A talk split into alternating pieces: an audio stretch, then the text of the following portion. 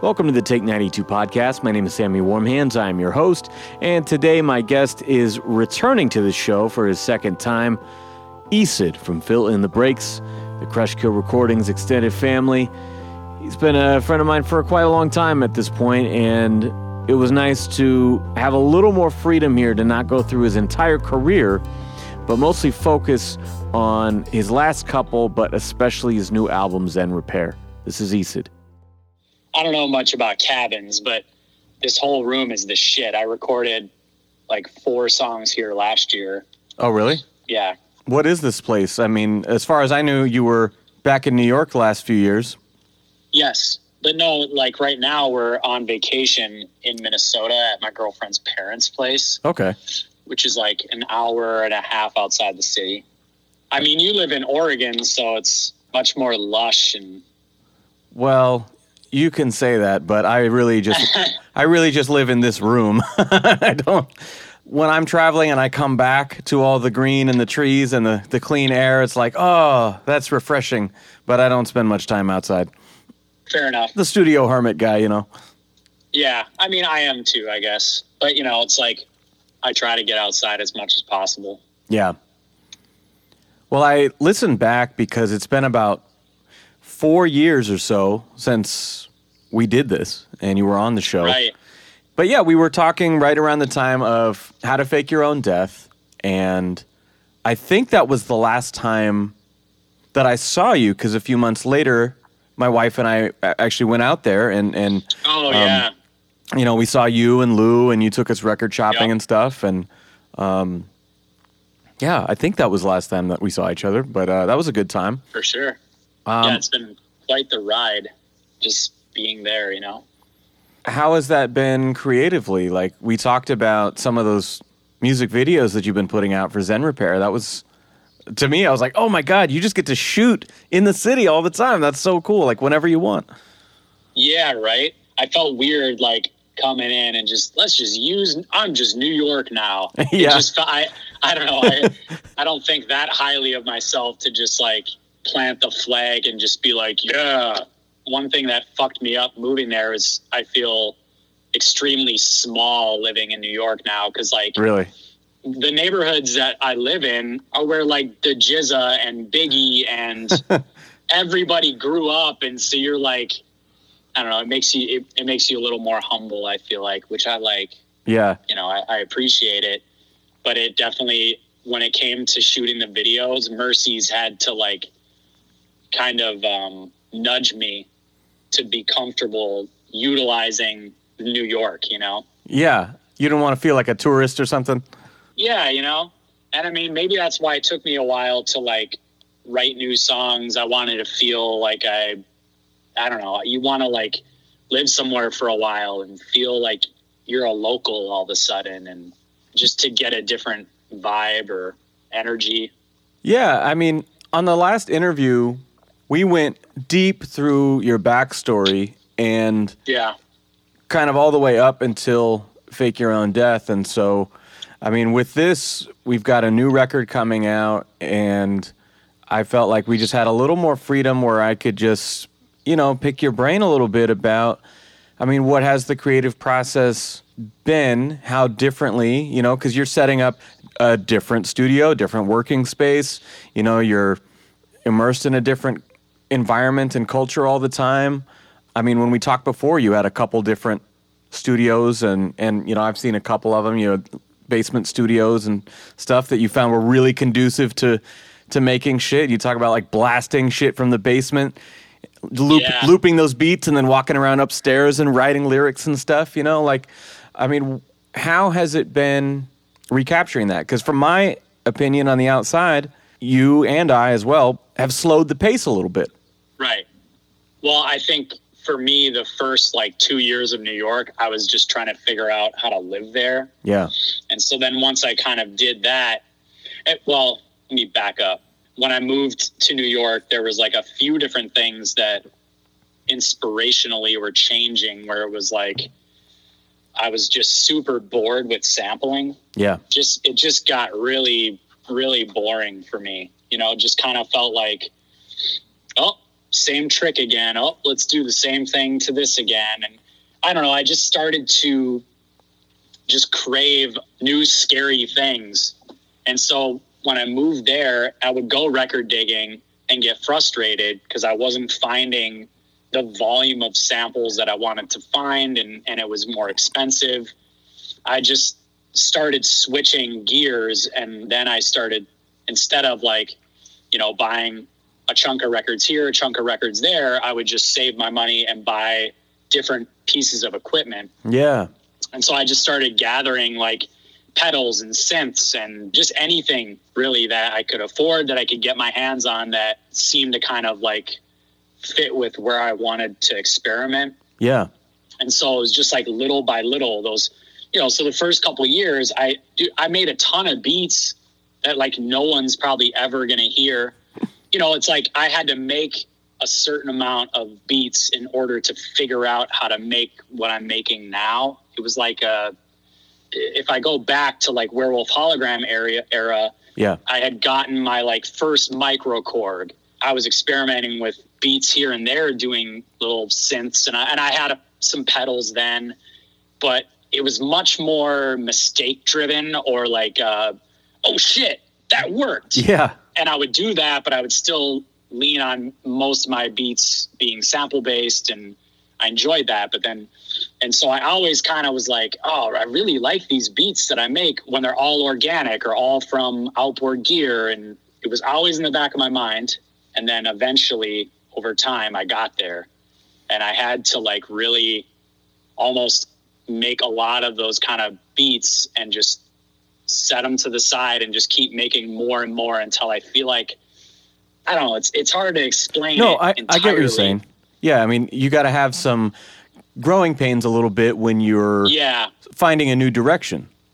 which has been really fun. And so like, you know, there's shit that people probably ignored. Like I released this like weird beat tape called Aretha Franklin that I didn't really like promote much. I just kind of like put it out there. And those beats were kind of me taking samples and running them through an OP1. And I did this whole project just playing around with like, oh, if I run samplers or samples through this into Ableton with this certain approach, what will I get? Yeah. so I've started to think more in that regard where like my early releases, it was more just like, let's throw everything at the wall and just use the best stuff. Yeah. Where now I'm thinking more in like a overall vibe way. Yeah. Like I'm gonna use the I'm gonna use this trick for 10 tracks. I'm gonna do this specific thing, you know? And so I, I really started to get into that too. And yeah, that also involves a lot of growing pains and, you know, little trial and error. tinkering. Yeah, but it's been like so fun. And so I think I had to do a lot of that. But then now, where I'm at currently, I feel like I'm ready to release a project a year again or every other year. Yeah. You know, hopefully people will will want that. You know, but it's like I can't even be concerned with that right now because it's more for me. It's more about the process and the love, and I just Yeah. I'm enjoying the music I'm making now more than I ever have and feel more comfortable in my skin. And for me, it's like win win, you know? Well, having not seen you or been around your creative process here on this record, I'll tell you that it translates through the music because yesterday what I did was listen to everything from 100 Smiles up until Zen Repair. And I think that was about probably the fourth time I listened to Zen Repair because I, you know, I just got it in the mail. But I can hear this arc now when I listen to everything together and there's a certain hunger on the new record. Like you almost sound like a younger MC on this record. Um, Yeah, right. it- yeah, and I think it's even in the first song that by the time you get to the last verse, you know, you're cranking up the patterns and the crazy flows you're doing and shit. I'm like, whoa, I haven't heard him do that in forever. You know. yeah, yeah. I wanted to bring it back. Yeah, I mean, I could tell when we talked about Werewolf Hologram being sort of a a milestone in that it's Yeah. it's like okay, this feels like me. This is my sound. You start doing kind of the the micro chopped sample Yeah, edits, you know, and really coming up with something that is your own. But in listening to that after hearing Zen Repair, it was almost like a time machine. Like I didn't realize how much the production has grown, you know, and Yeah. like coming into pheromone heavy and how to fake your own death. Like pheromone heavy feels very loud and bombastic and noisy. Yeah. And, yeah, right. You know, I could kind of tell that you were almost like we talked about, like, okay, I've done this thing. You know, I've done this kind of kind of chopping, so let's dial up the intensity. You know, um, yep. am I am I right on with that record? No, I think you're right. Yeah, for sure. Because I was just trying to make bangers at that time, but I was also really trying to, I was trying to find a way to meld these two different styles that I felt like I had building. Yeah. You know, and I had the one that was very definitive in like the werewolf hologram style production.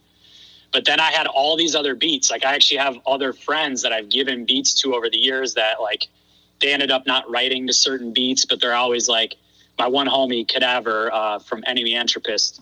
He's always like, dude, I still got that micro machine beat. and it's this like one of the first beats I ever made with a microKORG. Yeah. And I just didn't know what to do with it because when I first started making that style of production, they would usually be slower and just different, weirder, noisier, like like almost should have made like an instrumental project, you know, in Yeah. like, under a different name for that style.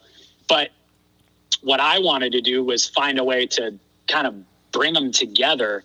And that's kind of where I feel like Pheromone Heavy and How to Fake Your Own Death was my attempts at trying to bridge the gap between the sounds and meld them together.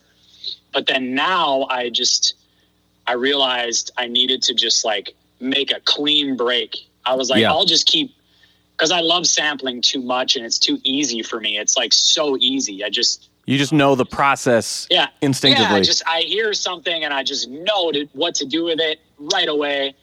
And I felt like I could do that forever. So with the new project, not only did the environment help yeah. in getting me to like cut the cord, but then I just kind of made like a conscious effort, like, no. And then what I started to do too was like little things where instead, you know, back in the day, it's like, oh, I want to sample some like psychedelic stuff or whatever. And now that's how I'm treating like keys, yeah. like, like song structure, like, you know, I'm going to make something in this today. And that's what kind of keeps it interesting for me. And then, you know, always getting new pedals and different kind of keyboards to like plug stuff in and out of and just new like processes keeps it fresh. So it feels like sampling. Cause I mean, that's, yeah. That's why everybody loves sampling is because you can basically just pluck all the coolest shit you want to from all kinds of different tracks, you know? So, Well, and my last guest was Max, and we were talking about his new record and how part of the reason that it took so long for him was because he decided, like, all right, I've done the sampling to death. What if I learn how to play these synth parts? What if I learn how to program these, you know, kind of like MIDI guitar parts? What if I, you know, basically Yeah. he he just kind of re-engineered the whole process for himself and you know was talking about how satisfying that is. So I, I totally get that. All right, I know exactly what I'm going to do with sampling. There's not a lot of discovery here in this. But Yeah. when you bring in the new equipment and think of, okay, well, then how can I process it? How can I do things tonally different, you know, and create kind of a different sonic palette? I could see how that would be more inspiring. oh, yeah. I mean, it's endlessly. And then the new thing, too, is like, I mean, even on the record, I have my friend Rafe that played guitar on like, I don't know, nine songs or something. It's very hidden. And then there are certain points where I took parts he did and like made little loops out of them or, you know, reversed that, done, you know, different little. So there's still little moments where I'm sampling or I'm taking parts that I played Yeah. and then maybe editing that a little bit. but one thing that I, I really enjoyed about the way Zen Repair came together is the bulk of the tracks are a lot of like me just like starting with like a weird like like some like found sound things from the OP1, Mhm. you know, and finding a groove with that, using that as a click track, and then playing to that, and like, you know, so a lot of the stuff is like loops of live playing. Well, and I think Um, the first text that I sent you was like, "Oh my god, the bass line on oh, right. Scumbag Accounting." Um, yeah, nice. yeah. Hell yeah. that bass line is just insane, and I didn't realize until yesterday when I was looking at the uh, the back cover. I'm like, "Oh, that's that's a live bass part." That's why it stood out to me. Well, actually, so Scumbag Accounting, it's actually just Moog bass. It says the bass is by DAD or Dad uh, for the bass Yep. line. Yep, yep. So That's wh- my friend James. Who Okay. was just hanging out at my house when I was making that beat, and he was just like, I mean, this is kind of how my approach is these days. It's like if somebody's around and they want to fuck around, Yeah, let's do it. You know, so I was just working on the beat, and he was like, "Oh, let me try to write a bass line. I love writing bass lines." yeah, And that's actually it's funny because Dad is a reference to my friend James's punk band. uh huh. So it's kind of like a, a small little like, hey, what's that? You know, little shout out to Dad. You know, even though the band had nothing to do with it, Nice. I just like doing weird shit like that. Yeah. You know, keep people guessing. I like that you're using a little more live instrumentation. It's cool. And you know Yeah. what you were saying about the random collabs. When I was listening to it last night, I was kind of kicking myself, going, "Man, I remember." I don't know the beginning of this year. You hit me up, and you're like, "Hey, like, you want to rhyme over something?" I I've got a bunch of tracks, and I was like, "Man, I I do," but I was just in this soul crushing job, and I couldn't. I had no creativity at that time, and uh, I just, just thought of that last night when I was going through this album again, going like, "Oh fuck, man! Like, I wish that I would have been in the right headspace to take that on." You know? Well, it's weird. I mean, the album took a lot of turns. There's a lot of revisions. I mean, I've got my bless bless their heart, but like my friend Derek that did. So my friend Derek Weisberg, he did the like collage that goes there, and he did a bunch of those for me. Is and I think that was in like 2019 when he did those. Oh wow! So like the album, you know, originally was like I would say half the songs that ended up on Post Euphoria 3, which I released the end of last year just to like Yeah. kind of like, hey guys, I didn't die. I'm still make here." music. And also because COVID, I, I was like, man, people are pissed off and sad. I need to give people just some music to fucking Yeah. rage out to. So originally, some of the stuff that was on that, and then a couple of tracks that made the final version were on Zen Repair. And I had this whole idea to release it in two parts. Mhm.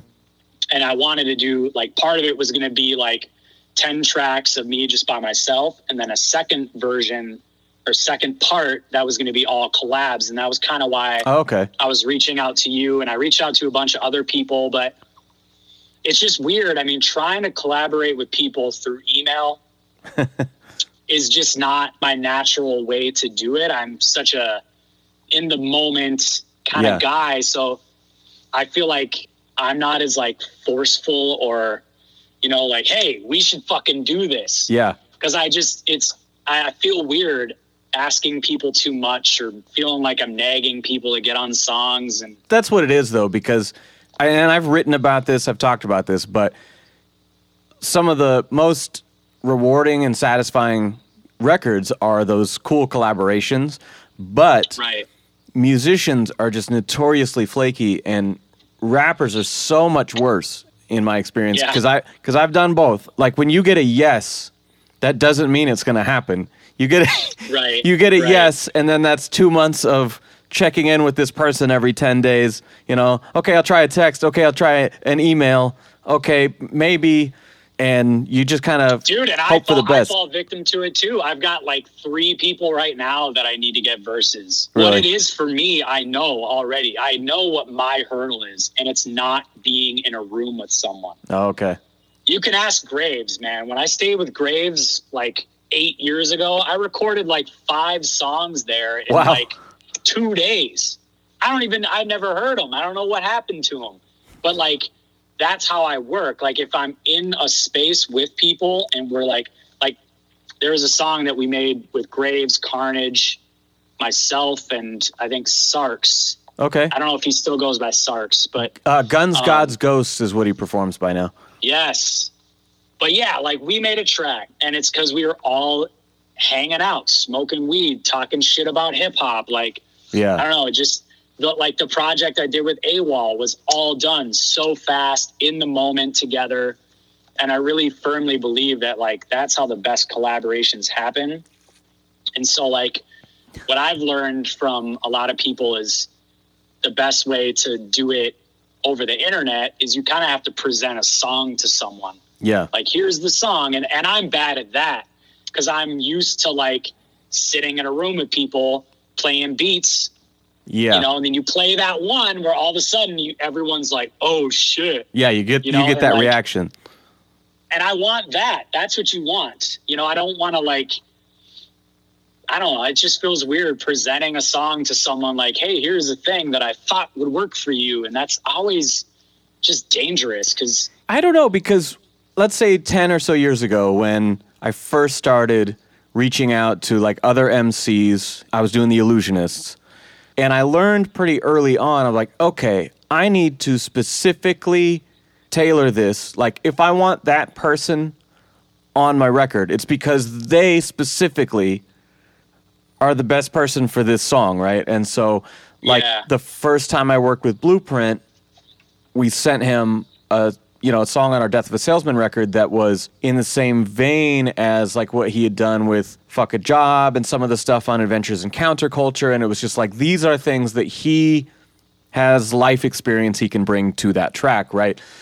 Or the first song I sent to Christoph, he said no, and I was really bummed, right? And then like a year or two later, came up with something that was much more in his direction, and it was more about turning your life around and positivity and it was more stream of consciousness and I never wrote shit like that. And so when it was happening I was like, "Oh, he's the dude, right?"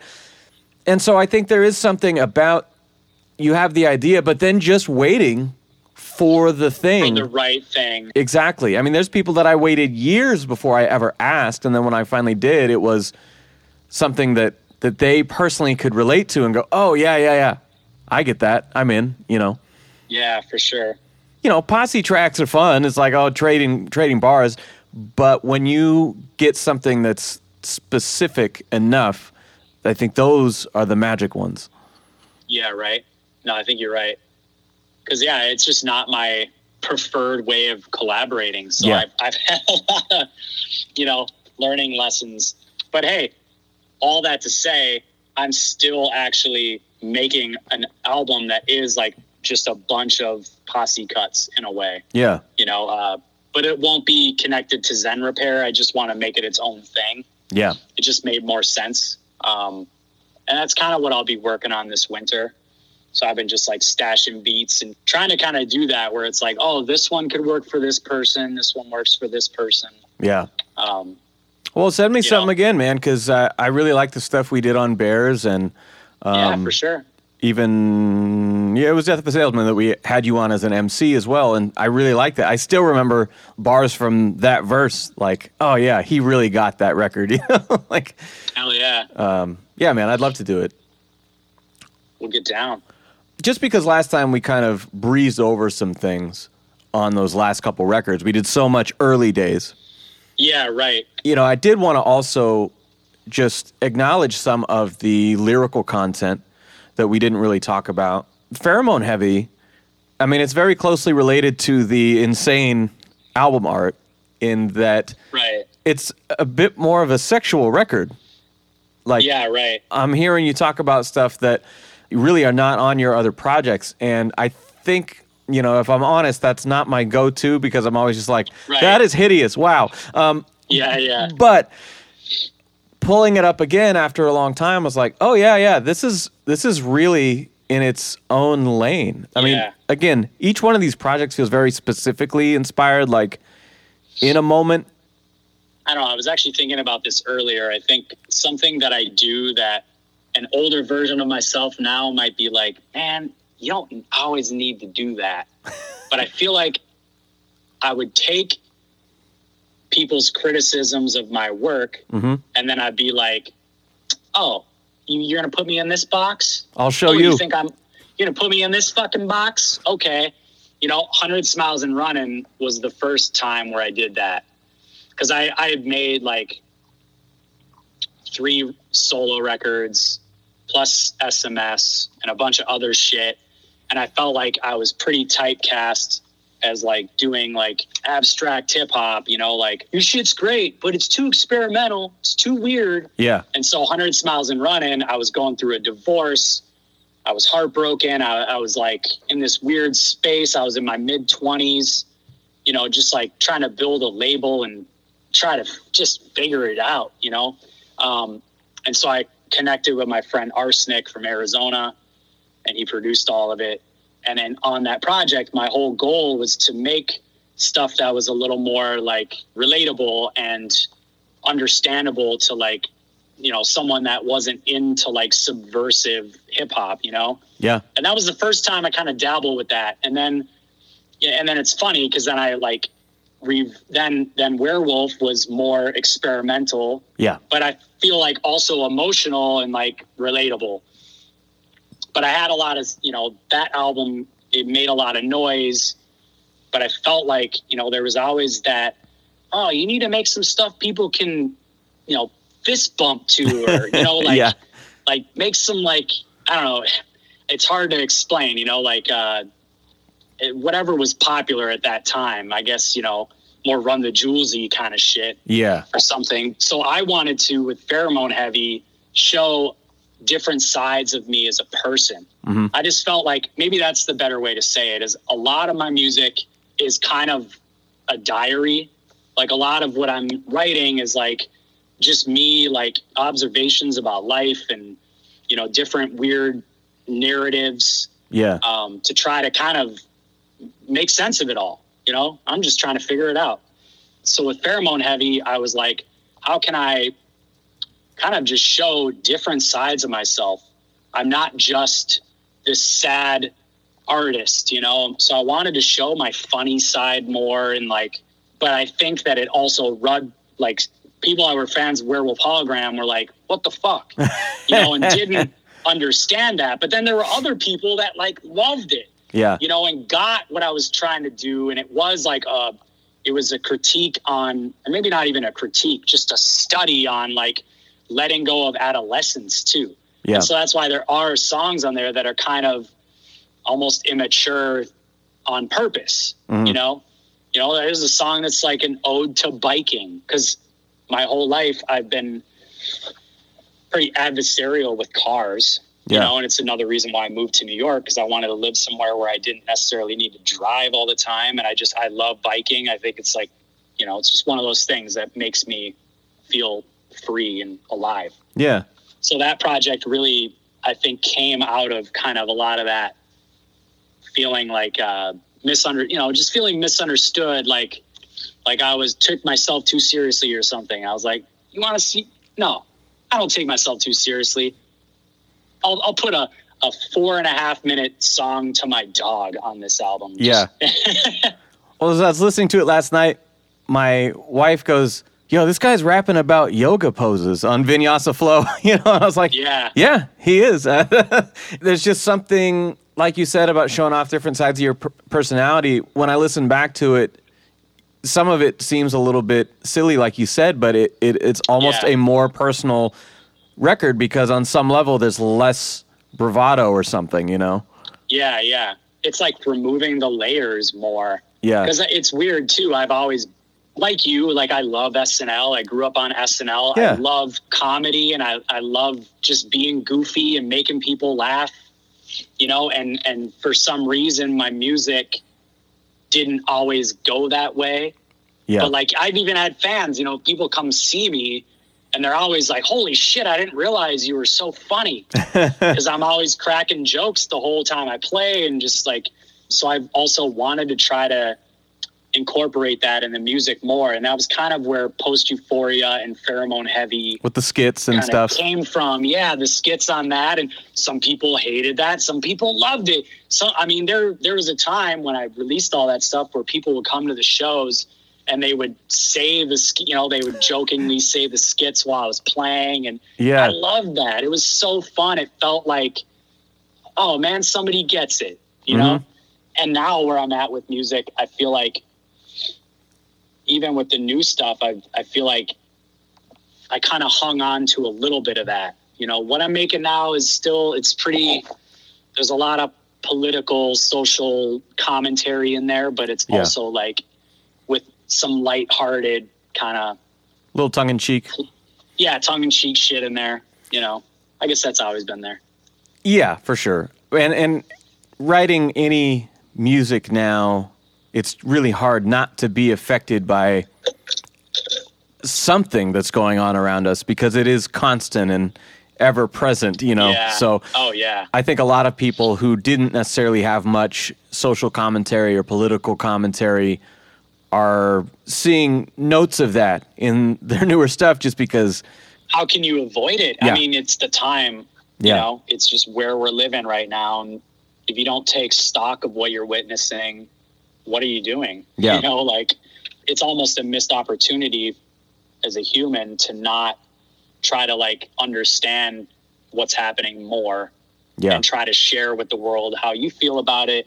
I mean, it's always tricky with music. Like, I've always been a proponent of, um, yeah, it's it's a thin line. Like, if it gets too political, Yeah. then I I personally think it's unlistenable or it loses the replay value. It feels more like a, you know, something that you appreciate once, Mhm. but if you can make something that's like, it's like tapping into it, but it still can live on its own as a song where you don't have to like think like, oh, this is a critique about George Bush, you know, Yeah. like, or whatever, you know. Immortal Um, technique. Immortal technique. Yeah, yeah, you know. so it's a fine line. I mean, it's it's hard. And so I also I also totally like don't shit on artists that aren't being political in their music Yeah. because it's not easy to make political topical music that's listenable Yeah. you know it just isn't Yeah, I, I find that firsthand in my experience because the best shit that I have ever written usually comes in some sort of social political moment where everyone is you know spouting these opinions and and I'm just sitting back and watching the shit show like god everybody seems to be missing the point here and so Right. so I'll write these songs that are like in depth kind of dissertations with historical context and all this shit, you know, and I'll drop it and I'll be like, fucking Chuck D, eat your heart out, man. Like that. Like, Yeah. wow, I can't believe I just did that and drop it. And like, with the exception of Wildfire, which was my biggest song ever, everything else like that tends to go right under the radar because it's just a lot to ask of people, you know, Yeah. when it's Yeah. that dense and tends tends to be more fiery and aggressive and we've talked about that you're like yeah I, I had to tone it down a little bit you know because it's a lot for people who just want to casually put on some hip-hop you know? Right. Yeah which is funny because i don't know i feel like now i'm in a place where i'm like it, it's weird it's like anything goes yes. at the same time now. Like 2021 it's like there's really no rules anymore like you know oh you want to like in the middle of your song just like go go a cappella or not even a cappella. You just like you know 50 seconds in you want to change genres. Yeah. And then 30 seconds from there you want to change genres again. Fuck it go for it. Yeah. like, i don't know it, it's weird. I, I could really go down a rabbit hole with this but i feel like there's less and less reason to hold on to anything or to like with albums. Like people don't have attention spans for albums so it's like just release tracks you know your wildest experiments and just see what sticks you know as long as it's not shitty and it's something that you can get behind it doesn't hurt you to just like kind of share whatever you're working on Yeah. you know and yeah sometimes it's not going to hit sometimes you might be a little too crazy or off the cuff but there might be somebody down the road that's like that's my favorite song Definitely. i'm all about that shit Yeah. you know Well, and How to Fake Your Own Death, that record seems like also a very deliberate, almost slowing down yeah and going a little more introverted. Obviously, you know, you had some grief in the family that you were processing through this record, but in a way, that's probably the most.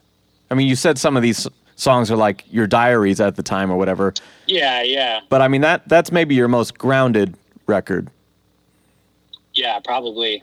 So it's actually interesting. A lot of how that started was it's like the tempo of the werewolf hologram title track is Yeah. 73 BPM. Yeah. And I was starting to realize when I made that, like, oh, I really, I really like these songs in this tempo. There was something that I felt like I could do vocally that I couldn't do on on like a 95 BPM tempo Yeah. and so I kind of remembered that. But you know, I did I did two projects that were more like in that ninety to hundred range that are really fun to rap to. Um, Yeah, man. I, So- always thought that- in the back of my mind, I want to do something down tempo. Mhm. I want to play around with that, and so that's what How to Fake Your Own Death was. Everything is down tempo and Yeah, it's very You know, consistent. yeah you know and and so it's like more sing-songy and like just just different things that i wanted to explore you know? And then in hindsight it's like people that know my music were more used to more variation in tempos. Yeah. and so then again zen repair is a total reaction to that where mm-hmm. i was like okay i made this down tempo headphone record. Now i'm gonna speed it back up and bring the energy again. And that was kind of so part of why it took longer with Zen Repair as well was A, COVID, and B, me realizing that I needed to keep, like, it wasn't ready when I thought it was ready Yeah. because I still had songs that were down tempo. Like, let this be a lesson to any artist out there. Like, you, you try a thing. And sometimes it can like infect you longer than you think Yeah. And I don't even mean that in a derogatory way, but for how to fake your own death, it's like, all right, we're gonna make a down tempo record, but then I just kept making down tempo shit for like a year or two after that, and I it took a while, and like one of my friends was like, yeah, you know, I was playing them early songs, and he was like, yeah, these are they're good, they're chill. It's weird, they're like chill, but they're not, and and I just realized like, oh, I'm still too much in that vibe, and so I had to just keep making stuff, and then then the spirit animal of Zen Repair became 100 BPM. Yeah. We're just gonna we're just gonna ride that shit. So I just started making tons of beats that were in the 100 BPM range, and oh my god, it was just so fun. Yeah. And I think maybe that's why when you hear it, you're saying, oh, it's like you're a, a new rapper again, like Mhm. you're hungry again. And I think it's because I just forgot how much I enjoyed just writing raps to Yeah. like that tempo beat and just wiling out, you know? Yeah, I totally get it. That's been kind of the bane of my existence of like starting more or less starting with the illusionists and the stuff that Webb was making being up tempo break beats and then from then on when other people would give me beats I'm like it's so slow. You know. Oh, right. like I like the sounds you're using, but when I start to imagine how I would flow to it, I get so bored so fast, right?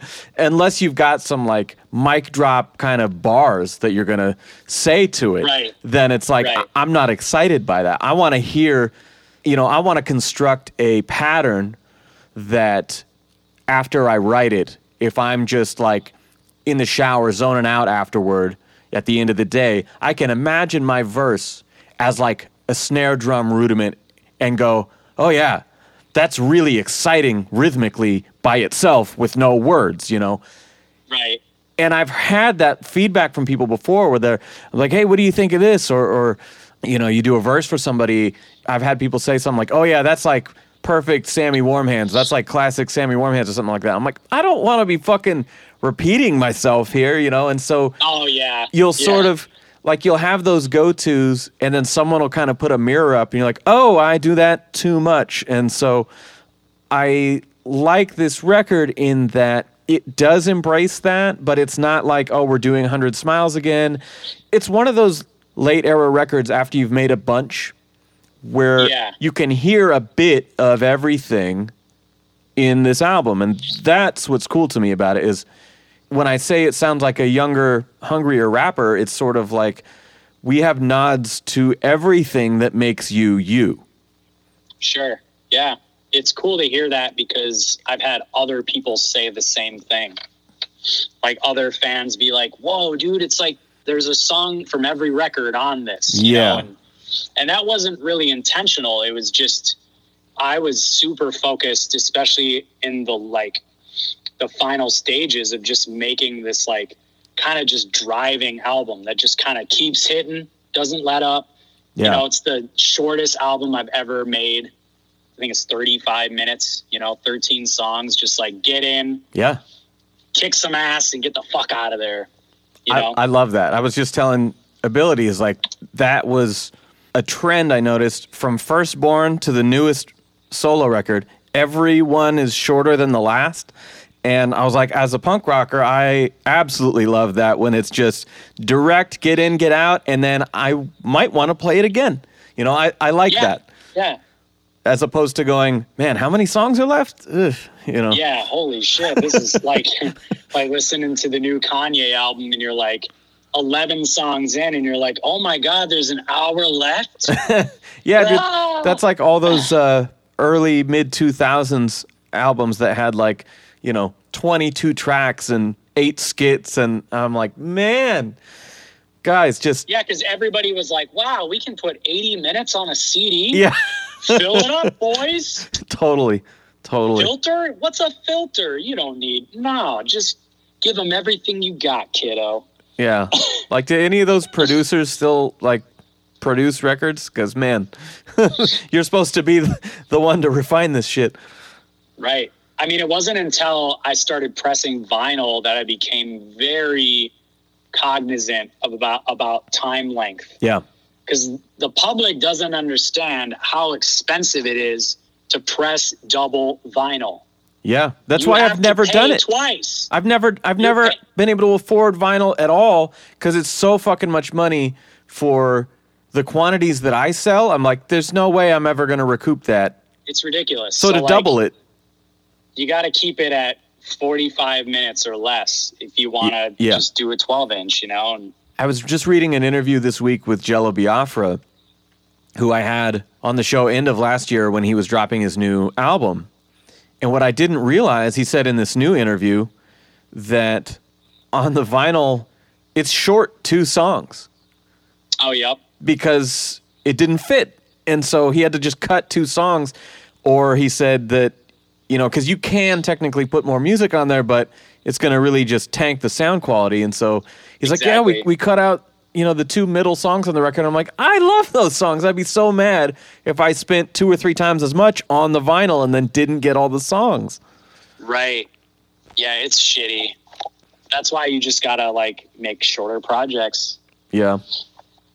That's where I'm at, at least. But I understand, like, if you make a project and it just happens to end up being like 16 fire songs that make Yeah. sense together, maybe you just do it in two parts or something. I don't know. Yeah. So a couple songs I want to point out here that I I really enjoyed. Mind Control for Sport. And that's yeah, yeah. and that's control with a capital T R O L L. Yeah, yeah. Yeah. You know, we talked about just being inundated with information all the Right. time. Like did you sit down and set out like, man, I really just need to get this off my chest cuz it kind of feels like that. Yeah, I mean, it's one that I made at the lake last year.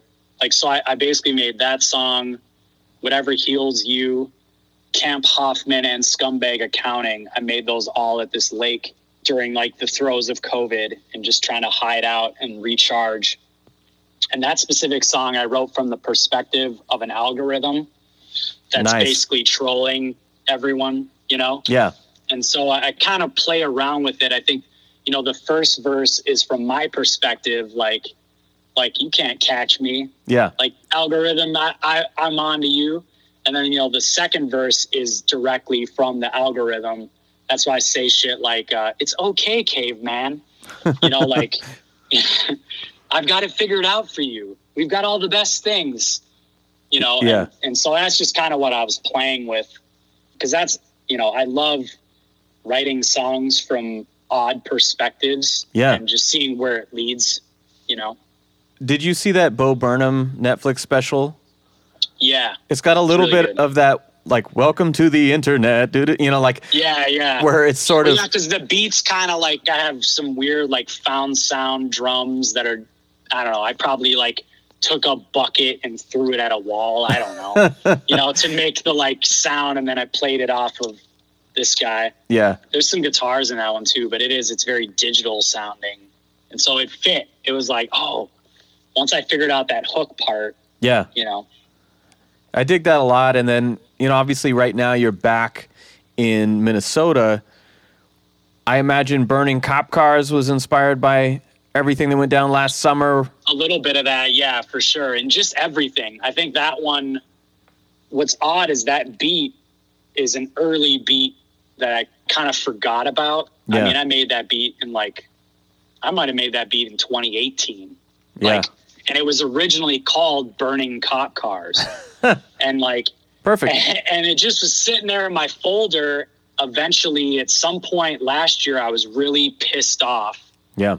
it was around the election actually and i just recorded it kind of on a whim like both verses just went in on it you know it's just like taking what's being thrown at me and sending it back out in as many different ways as i could think of about how i felt just about what was happening you Yeah. know, basically societal collapse or something It's a crazy time, man. in a lot of different ways Yeah. but what I actually one of the cooler things for me as a as someone that's just a nutball about sequencing albums. Yes. So that song and 1 800 Zen Repair purposely are the first and last song because sonically I felt like they had this distorted synth, the evil distorted synth kind of thing to like Yes. kind of just bookend the project, you know? I do the same Um, thing because even with my punk band, I'll think about okay, this starts in this key, that ends in the same key. I want to make sure of that. So when it's over, maybe you want to play it again. And my CD player in the living room is broken, so I'm playing through the stereo on my DVD player, and it has this Nice. fucking auto repeat thing. And so when I listened to this record, it did start over, and I thought, wait, isn't this the first song? Because Yeah, yeah. they do flow right into each other perfectly. I second guessed it for a second, you know. Yeah, because then I forget there's the whole like outro synth part on burning cop cars, which oddly enough, I like forgot I recorded it. when I was finishing the song, I had my collaborator friend Rafe who played the guitar parts in the hook. And there's actually a guitar in the verses too that's kind of like hidden in there. I was working with him and adding all these layers. And then I was at the back end of the song, like trying to figure out how to arrange the outro. Yeah. And I found this whole, like, basically that whole synth part is just like a freestyle that I had recorded one night that I just kind of forgot. and so I was like, all right, perfect. That's how I'll end it. Oh, You know? done. oh, I did this. Okay. Like I just make so many beats that a lot of times I forget. It's not that I'm like some scatterbrained weed head, like roaming around, just like, oh, I just Oh, I fully get it. too much shit to keep track of it. As the uh, the straight edge producer in the room, I can Right. attest to this. That when I am in the early stages of making a record, and fast forward a few months, and sometimes I'll forget enough of it that it feels like I'm listening to someone else because I have Right. literally no recollection of making this and I don't know what I'm going to say next. and it's really weird, but there is sort of a early to midpoint of making an album where I'm starting to see what songs fit together and go, "Oh, what's this one?" And you pull it up and be like, Yeah. "What? Oh, that's cool." You know? Yeah. Yeah. You're like, what was I? Wait, huh? Like, who is this guy? I should listen that. to him. He's good. Yeah, he's cool. Let's get him on a show. I also like what you said about just the title of the beat inspiring it because, you know, when you've written this many songs on this many albums, Yeah. inspiration can come from anywhere. It's really cool to me when someone will send over a beat and it's called something. And all of a sudden I just see that phrase and I go, oh, that's the chorus. You know? Sometimes it's just built in, like that's what the song needed to be all along. Dude, it happens. It happens a lot. I do that a lot more than you'd think. Really. It's kind of funny, yeah. Because all my beats, I always come up with some odd name when I make it, and sometimes it'll just stick. Yeah. Like I'm trying to look. Is there any other ones on this one? Elusive Zen was definitely the name of that beat. Really. Yeah, Single use friend, that made me think of Fight Club. interesting. No? No, Oh, okay. When he first meets Tyler Durden on the airplane, and he's like, We've got our single serving drinks and our single serving blah, blah, blah. And like, you're my single serving friend. oh sick. and so I immediately thought of that scene when I heard this song. Yeah, I didn't even think of that. That song is written from the perspective of a plastic straw, okay. Perfect. like a plastic straw at a bar. Yeah. It's just a whole critique on consumerism. Yeah. And so that's why, like, we shot that video at the ocean, and it's just like subtle references. Because again, you tell somebody, "Oh, this song's written from a perspective of a plastic straw," they look at you like you're a fucking crazy person. Well, no, I'm glad And you say like- it. It's a little bit like you said, for me, who's very straightforward and first person all the time, I don't know what you're talking about sometimes. Yeah, I'll pull out key phrase, like, I mean, not to the extent of Aesop, but I mean, when I listen to something like that, like certain lines will grab me and be like, oh, that was great, right? But if you ask me what this verse is about, I'm like, I don't, you know, Yeah, I don't know. to- It yeah. sounds cool. And so I like some of the context that you're giving it. for sure. Yeah, no, it's it was a song that I wanted to write for a while, and it was like it's one of the later ones that I made. And I was kind of festering on the idea for months, and then it wasn't until I made that beat, it just all of a sudden like that's usually what happens for me if I get like a one of these kind of like more out there ideas or perspectives that I want to write from Yeah. a lot of times I have to like internalize the idea for a while and then just eventually if it's a good idea it reappears Yeah. and I write it in like a couple hours or something and it's just done. I've had one in my head for like the better part of a year now, and I'm like, oh, one of these days it's gonna come out. Yes, I love that about songwriting though. It's like such a there's a song on Pheromone Heavy that was like that too. Uh, Watch It Burn. Yeah, I had that idea for a while, but it like took some time before it revealed itself. you got to find the angle sometimes. You know, Yeah, are you one of the people that sits down, you know, every day at this time, make music, or are you one of those wait for inspiration to strike types? I'm more of a mess. Yeah, For me, it's like I think I'm regimented in the fact that if I don't make any music, I am unbearable to be around. yeah, I need that creative outlet. So, like, that's why I always say I just make so many beats, I fucking forget about this or that, you know? And so, a lot of times I force myself to show up to make some kind of beat. And I'll do that. Sometimes it'll be months where I, I don't write at all yeah, but I just keep making beats. And then eventually I'll make one certain beat that makes me write to it instantly. yes, And then once I do that, then I start writing to all the other beats I've been making. So that's why sometimes some beats will be two or three years old and I'll I'll write something to it. Yeah. You know? It's strange. I've sort of Well- learned that about myself as a writer because again, I don't make the majority of my beats. And so when people send me tracks, if I like it a lot, that doesn't mean anything. if I like it and instantly my brain starts thinking of patterns and what would complement the beat, that's a keeper. Yep. But otherwise, I don't want this thing sitting on my hard drive forever that you could have been using for something else because I like it, but I don't I don't know what to do with it, you know? Right. So It's the trickiest thing. I mean, I have so many beats that I think are better than a lot of the beats I've ever released yeah, that for some freaking reason I just couldn't write a song to them. yeah. You know, and it's one of those odd things about like the artistic process is like, yeah, you could have the most amazing, perfect soundscape in front of you, Yeah. but for whatever reason, it might not connect with you as an artist in that moment. And so it's sometimes you just have to recognize that and let it go and be okay with it. So here's a question. You're a beat maker, and I don't think any of your albums just have an instrumental intro, outro, interlude, anything like that.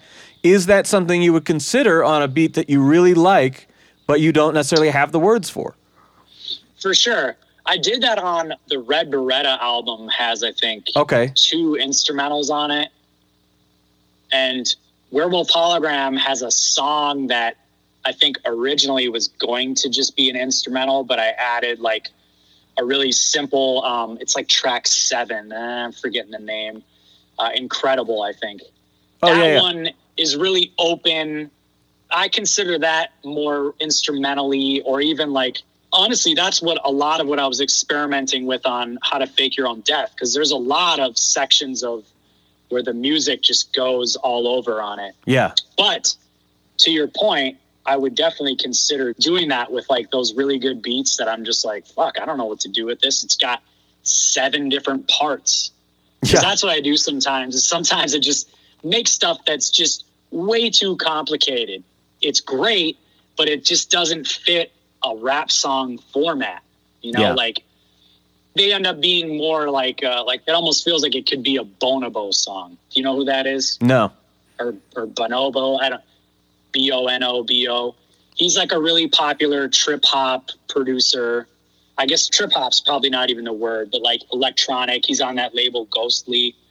But like I make a lot of stuff that I feel like would fit in that more like instrumental producer realm Yeah. sometimes. So I mean, it's hard. It's like I think a reason why I haven't gone full like instrumental album yet is because whenever I release stuff that is instrumental based, no one gives a shit. Yeah. And so I just realized like, huh, I guess people they want the whole ECID. Yeah. and I enjoy that. I'm like, I love the art of writing raps and songs just as much as I love the production side. Like I Yeah. I just want to engulf myself in all of it. So when I'm in my 50s, I'll be like the guy showing up with just like a bunch of weird little like modular synths and Yeah. I'll probably be called like Mongoloid Taco. I'll be like, "Doo, doo, doo." I'll just be the guy, the button pusher Okay. Well, stage. in like 15 years, then I'll I'll call you on that and be like, hey, you said you'd stop rapping. Yeah.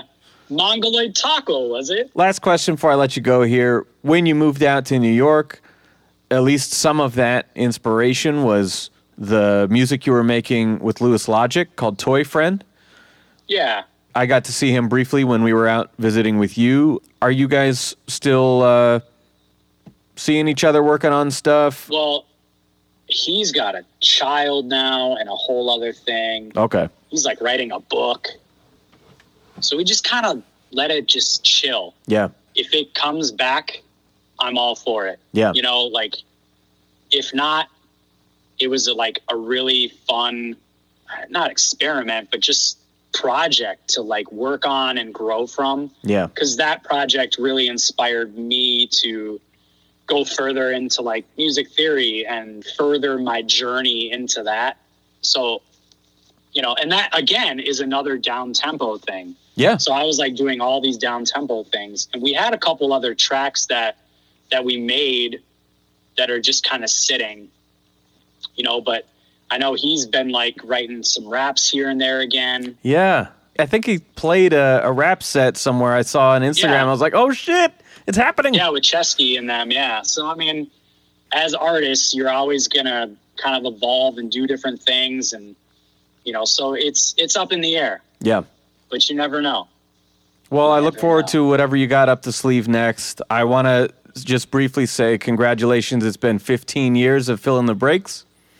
Yeah, man. And next year you've got 10 years of Werewolf Hologram, which is, you know, a pretty yeah, big Yeah, that's pretty crazy. milestone. So uh, just looking back and, and listening to everything yesterday, I was like, oh, wow, a couple pretty big dates coming up. That's really neat. Yeah, yeah, it's nuts.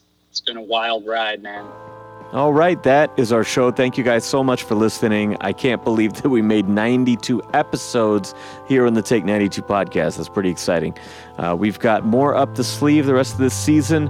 We're going to return to you with Ceschi Ramos from Fake Four, so stay tuned for that. I'm going to play you out with a song from the new album, Zen Repair. This is Ecid Mind Control for Sport.